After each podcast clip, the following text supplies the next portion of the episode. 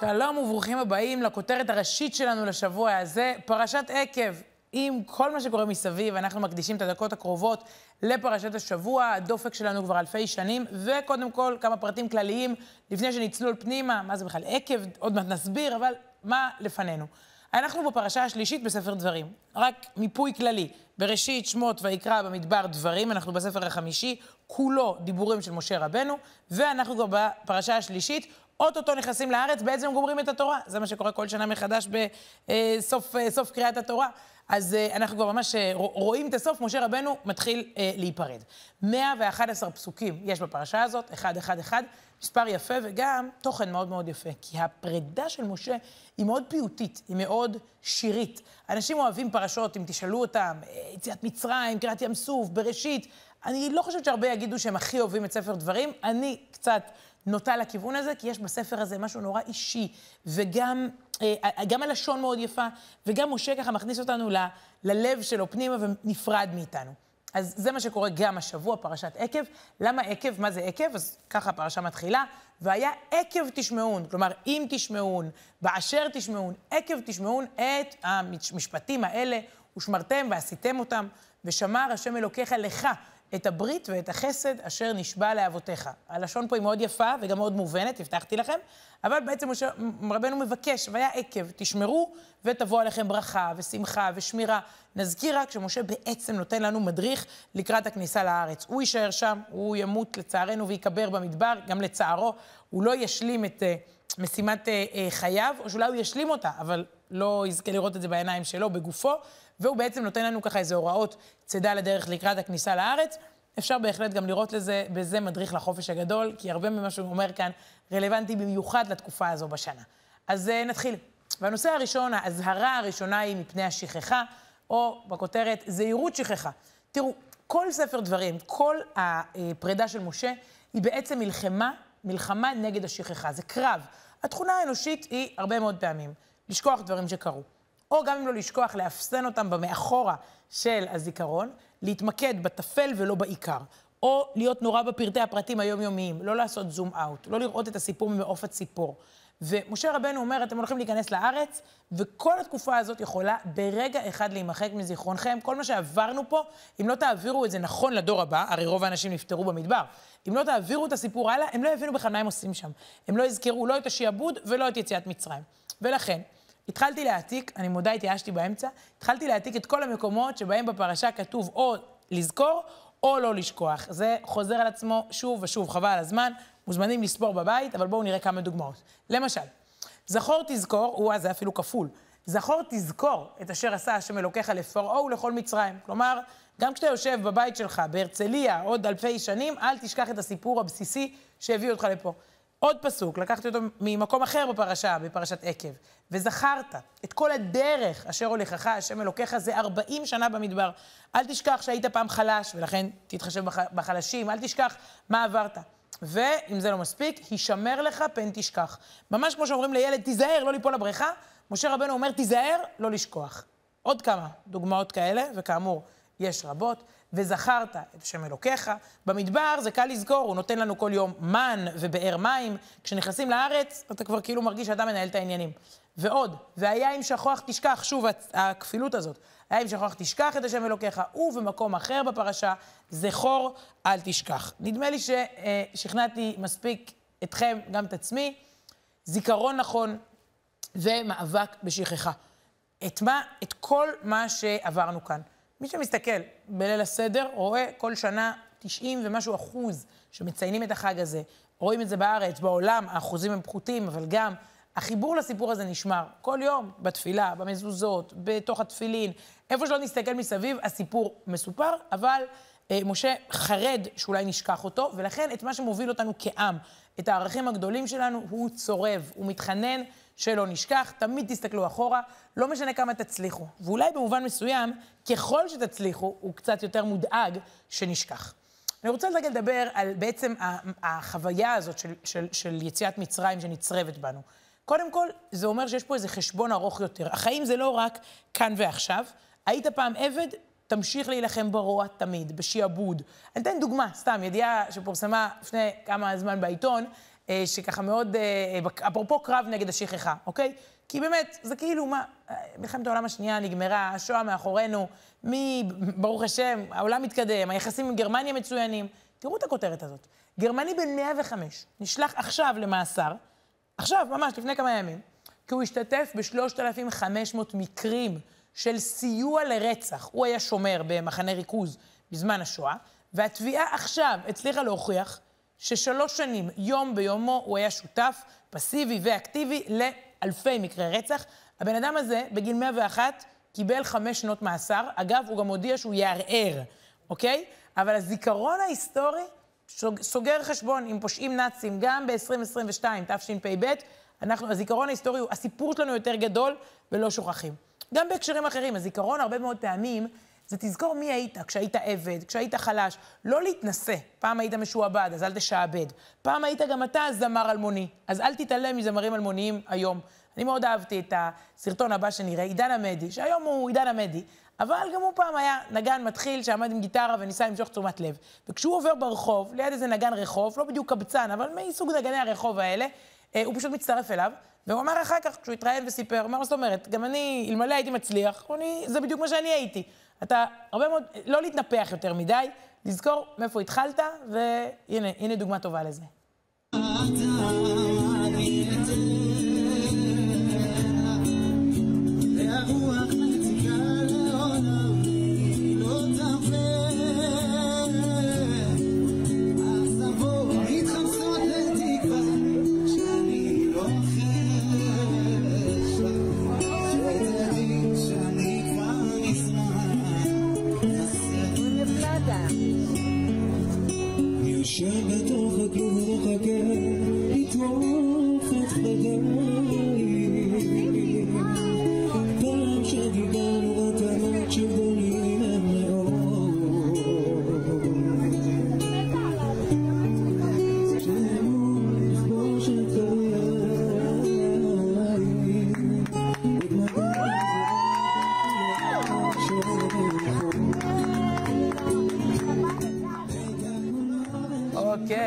ההופעה מלאה זה למי שהיה שם במחנה יהודה בירושלים. אני חושבת שהנקודה היא, שוב, לזכור מאיפה באת, לא להתנפח, לא לשכוח. מה גורם לנו לשכוח? זה מעביר אותנו לנקודה הבאה. משה רבנו מזהיר אותנו מפני הצלחה. לא מפני כישלון, מפני הצלחה. לא מפני מחסור, מפני שפע. במבט די מפוקח על האנושות היום, האם מה שמאיים על רובנו זה המחסור, או דווקא העובדה שיש לנו יכולות? אם כל אחד יסתכל על חיי הצנע, של סבא וסבתא שלו, ובוודאי דור אחד למעלה של סבא וסבתא רבא שלו, הוא יראה שהניסיון הגדול שלהם היה לייבש ביצות ולחיות פה בעוני ולבוא מהעליות השונות, ממזרח וממערב, ובמעברה ובטפטוף של האוהל, ובלהקים ולהקים. ובמובן מסוים צריך להבין שהסכנה היום היא שונה, ומשה רבנו קולט את זה. כל שנה מחדש בפרשת עקב, אני נזכרת באותו סיפור, אז סליחה אם אני כבר חופרת עליו לחלק מהאנשים, אבל מה אני אעשה? אה, הגענו לשליחות בארצות הברית, ואני ככה ברחוב, במנהטן, אה, ביקשתי מיץ תפוזים. היה דוכן כזה ברחוב של אה, פירות סחוטים, וביקשתי, וביקשתי כוס גדולה, אמרתי לארג', והמוכר האמריקאי, תוך עשר שניות פחות או יותר, סליחה, סליחה, סליחה, אני ביקשתי שמאל. לא ככה, אני זוכרת שהייתי כזה בדרך לאיזה פגישה, אני ביקשתי כוס squeezed orange juice small. והמוכר, אה, תוך איזה עשר שניות מגיש לי כוס, אני לא צוחקת בערך בגודל כזה, לא, לא מגזימה, כזה, כזה, משהו מטורף. ואני אומרת לו, הלו, ביקשתי, ביקשתי קטן. והוא התחיל לצחוק, גם זיהה מאיפה אני. הוא אומר, אה, Welcome to America, this is small. ואז הוא מראה לי, this is medium, medium, וזה large, כן? את ה extra large בכלל לא רציתי לראות. משהו מטורף, יער תפוזים שלם. יש חברת שפע שבעצם הכמויות, הכמויות, בתקופה שבה היינו בשליחות בארצות הברית, הכמויות שאתה אוגר, כל אחד שם יש לו basement עם קטשופ לשעת מלחמה, וערימות של בקבוקים, וכשזה כוס של small, אז מה הפלא? אחת הסכנות הגדולות היא השפע, היא חיים בחברה שיש בה. חיים בחברה שאין בה, עברנו עכשיו 40 שנה, ועוד מצרים היינו. אתגר, חד משמעית, אתגר לחיות בעוני. אתגר לחיות באושר, אתגר לחנך ילדים בתקופה של רעב, אבל אתגר לחנך ילדים גם באתגר, בעידן של קניון עם 200 מסעדות של מזון מהיר, שטעים לי, לא טעים לי, בא לי, לא בא לי, הכל ככה. בימינו זה יותר אקטואלי. מבחן השפע. ומשה רבנו רואה שאנחנו ניכנס לארץ שבה לפעמים החיים הטובים של ההווה יגרמו לנו לשכוח גם את העבר, גם את העתיד, והוא פשוט מבקש מאיתנו, הוא אומר את זה. תראו, פן תאכל ושבעת, ובתים טובים תבנה, וישבת, ובקרך וצונך ירביון, וכסף וזהב ירבה לך, וכל אשר לך ירבה. כן, המילה היא שיש לך הרבה. תיכנסו היום למכולת, אתה רוצה פרילי. כשאני הייתי ילדה, זה היה ברור איזה פרילי אמא שלי מביאה מהסופר. היום 20 סוגים. ורם לבבך, ושכחת את השם אלוקיך, המוציאך מארץ מצרים, מבית עבדים. ואמרת בלבבך, כוחי ועוצם ידי עשה לי את החיל הזה. זה ביטוי ידוע, כוחי ועוצם ידי. אני עשיתי. לא אה, אלוקים עזר, לא כל העם הזה, לא עברנו משהו. אלא בעצם יש פה דור שצריך להפגין מסירות נפש מסוג חדש. היו דורות שהפגינו מסירות נפש, בשואה, בפוגרומים, ברעב, נו. המסירות נפש שלי זה להמשיך לדבוק בסיפור של משה רבנו, דווקא עם כוס מיץ תפוזים ביד. כוס גדולה, אני ביקשתי קטנה, כוס ענקית. כלומר, בשפע, בברכה, במגוון, בריבוי, בהצלחה, ואנחנו לא נגד, התורה רוצה שיהיה לנו טוב ונעים פה, בכל העולם, תיכנסו גם בחו"ל. בעידן, עם הצמצום ועם אה, אה, עליות המחירים ועם יוקר המחיה, אני לא מזלזלת, אנחנו לא במצב מושלם, אבל ודאי שהתקדמנו פי מיליון מ... אני זוכרת שסבתא שלי סיפרה לי איך בילדותה הם גדלו, הם היו ממקימי המושבה אה, גבעת עדה. אז אם התרנגולת הטילה ביצה, היה היום ביצה. ואם אה, אה, אה, הענבים היו מוכנים, אז אכלו יותר ענבים. ולחם עפו פעם בשבוע, ופשוט הסתדרו איתו כל השבוע. והחמור, אם הוא היה מגיע מהעיר הגדולה, אז כאילו, הכל היה בסדר. ברוך השם התמודדו, והדור ההוא מגיע לו על מה שהוא התמודד. אנחנו בהתמודדות אחרת. אחד הפתרונות שהפרשה מכוונת אותנו אליהם, זה ברכת המזון. בהופעה הראשונה מופיעה בפרשה שלנו, פרשת עקב, ברכת המזון, לפני שאוכלים, אחרי שאוכלים, ברכה. אולי זה יכול לעטוף לנו את השפע באיזשהו חיבור למקור של השפע. ובלשון הפרשה, פסוק מפורסם, מופיע פעם ראשונה השבוע, ואכלת, ואחרי שאכלת ושבעת, וברכת את השם אלוקיך על הארץ הטובה אשר נתן לך. אני פעם שמעתי ממישהי שמתמודדת עם הפרעות אכילה, שגם הפסוק הזה, בעידן של חברת השפע, לא מובן מאליו. בואו נראה אותו עוד פעם, את הפסוק הזה. ואכלת ושבעת. אכלת וזה טוב לך. את לא חס וחלילה מקיאה אחר כך, את לא עם הפרעות דימוי גוף ואכילה, כמה זה נפוץ היום, לצערנו. היחסים שלך עם האוכל הם בריאים, הם נורמליים, אתה לא מלא ברגשות אשם ובייסורי מצפון אחר כך, לא צריך להיות ברמה טיפולית, כולנו ביחסים uh, מורכבים. אכלת, שבעת, ברכת, אמרת תודה, חיברת את האוכל לארץ, לחקלאות, למי שנתן את הארץ. זאת ברכה גדולה בעידן השפע. מי שכותב על כך יפה, הוא הרב שמשון רפאל הירש, לפני 200 שנה בגרמניה. משפט מאוד נוקב, אני חושבת, משפט uh, קצר ועם uh, עומק פסיכולוגי עלינו. הוא אומר ככה, בדרך כלל עמד עם ישראל יפה במבחן האיסורים, אולם רק לעיתים נדירות היה בכוחו לשאת את האושר. גם אושר זה משהו שצריך לשאת. ידענו בעידן האיסורים, יש לנו סיפורים מדהימים במלחמות, בפרעות. אבל את האושר אנחנו יודעים לשאת, יודעים להסתדר ביחד, להת... יודעים להתקדם. זה קצת התקציר של כל דברי ימי ישראל. דווקא כשרע לנו, אנחנו יודעים מי אנחנו, מה אנחנו, כשיש איזה אויב חיצוני. אבל כשהמצב טוב, יש שפע, יש ברכה, אז מגיעה סכנה של שכחה וכפיות טובה ושחיתות. אומר לנו הרב שמשון רפאל הירש, האושר, אגב, כתב בגרמניה שלפני השואה, אולי הוא ידע על מה הוא מתכוון, חברה שמדי טוב לה ו- ולאן זה הולך, האושר מסוכן יותר מהעוני, השלווה מסוכנת יותר מהמצוקה. נשאלת השאלה מה הוא היה אומר עלינו גם היום. אני רוצה להמשיך, דיברנו על זהירות מפני שכחה, דיברנו על זהירות מפני שפע, אני רוצה להזהיר אה, מפני עוד, אה, עוד נקודה אה, אחת, והיא פומביות.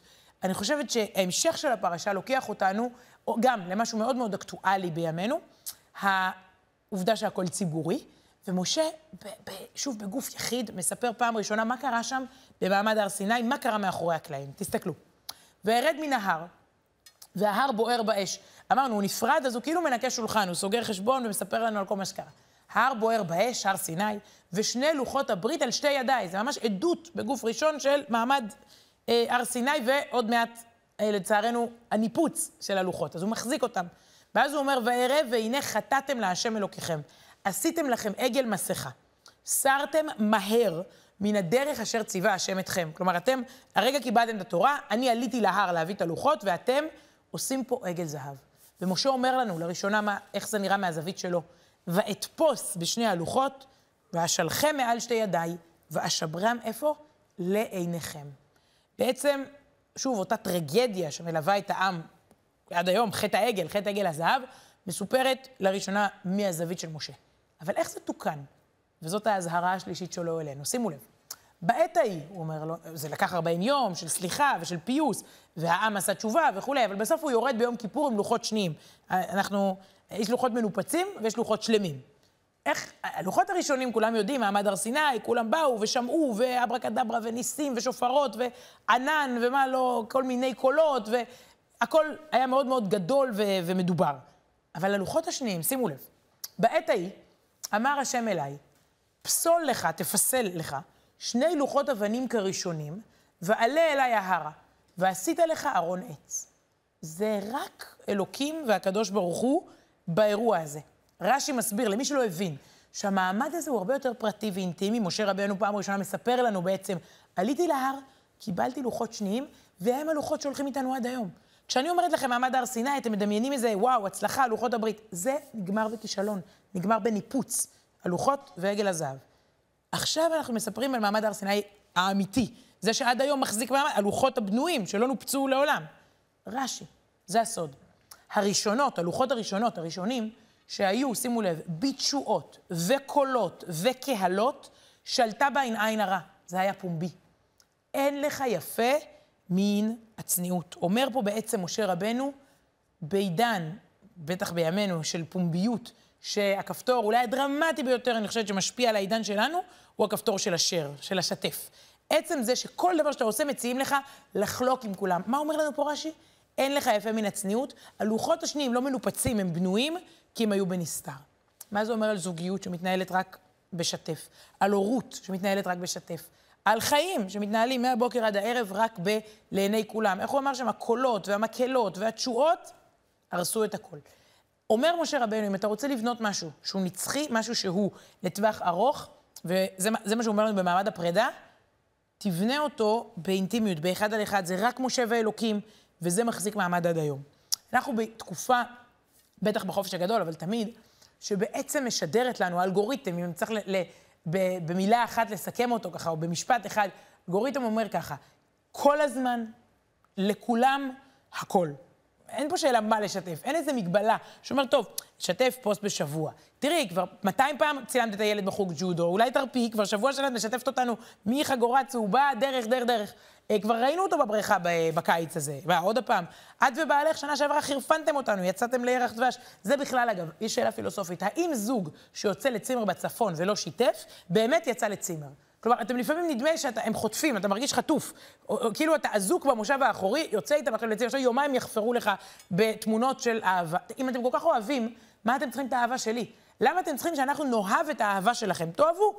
אומר פה משה רבנו, אין לך יפה מן הצניעות, מה שמתקיים באמת, זה לא מה שנעשה תמיד לעיני כל ישראל. והשיתוף התמידי, אנחנו יודעים עד היום, עד כמה זה נראה כאילו הפרשה נכתבה לה השבוע, כן? פתאום אני אומרת, מה, במאה ה-15 בתימן שקראו אותה, כאילו, על מה חשבו? כנראה תמיד, תמיד יש את העניין של לשתף, אבל אז היו עומדים ליד הבאר ומספרים. היום הבאר היא בעצם כל העולם כולו. הנה סרטון קטן שהומוריסטי, סאטירי, תמיד בסרטונים האלה זה לא כזאת בדיחה, זה, זה המציאות עצמה.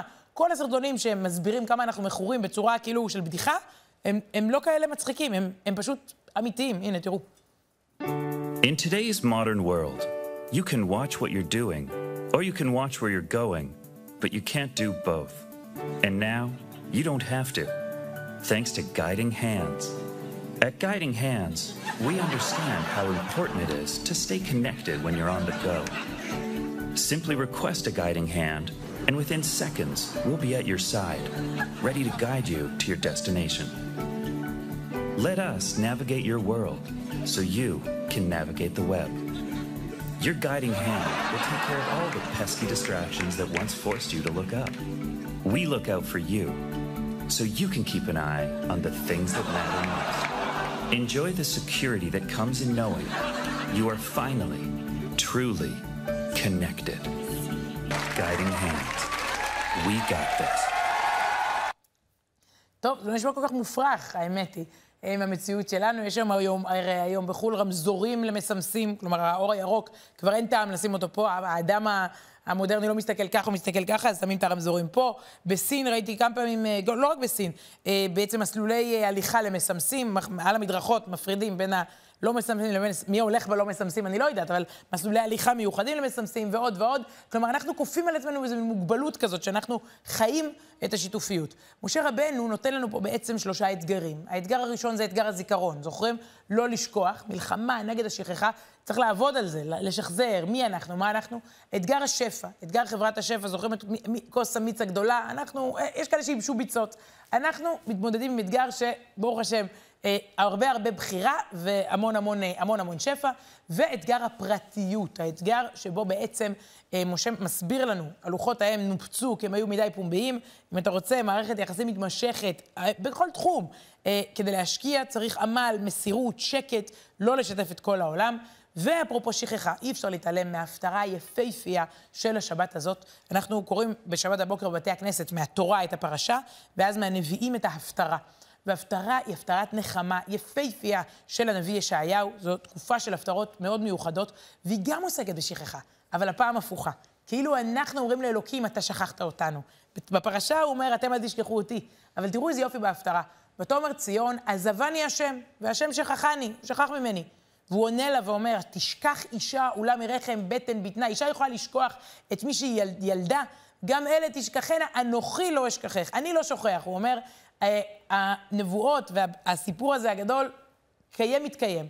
שאי סביב עינייך וראי, כולם נקבצו באו לך. הוא אומר, תסתכלי מסביב, תראי, אולי זה גם העידן שלנו, קיבוץ גלויות, תראי מאיפה כולם מגיעים ומתקבצים לכאן, לא שוכחים את הסיפור הזה. והוא מבקש מאיתנו, הנביא ישעיהו, הביטו אל אברהם אביכם ואל שרה תחוללכם, זאת שחוללה אותנו, האימא שלנו, כי אל, כי אחד קראהו ואברכהו והרבהו. כלומר, הוא אומר, אם אתם כבר לא שוכחים, בואו ניזכר אפילו באברהם ושרה. והנבואה הזאת מסתיימת גם במילים של נחמה, כי ניחם השם ציון, ניחם כל חורבותיה, את כל החורבות שהיו פה אלפי שנים, אה, יהיה להן נחמה. ויעשה מדברה כעדן, המדבר שלה יהיה כמו גן עדן, והערבה תהיה כמו גן, ששון ושמחה יימצא בה, תודה וכל זמרה. כשמישהו ירצה לתאר את מה שקורה פה, הוא יגיד ששון ושמחה ותודה וכל זמרה. זאת נבואה של נחמה שאומרת, לא, אנחנו מבקשים מכם לא לשכוח, אבל אל תדאגו, שם למעלה לא שוכחים. בכלל, ההפטרות מומלצות בתקופה הזאת, אה, פסוקים מאוד מאוד מנחמים אה, ויפים. משה רבנו, מצד אחד אמרנו צוואה, מצד שני מלאת אופטימיות ומלאת משימות לחיים שלנו כאן ועכשיו. עד כאן, להתראות בשבוע הבא, ושבת שלום. להתראות.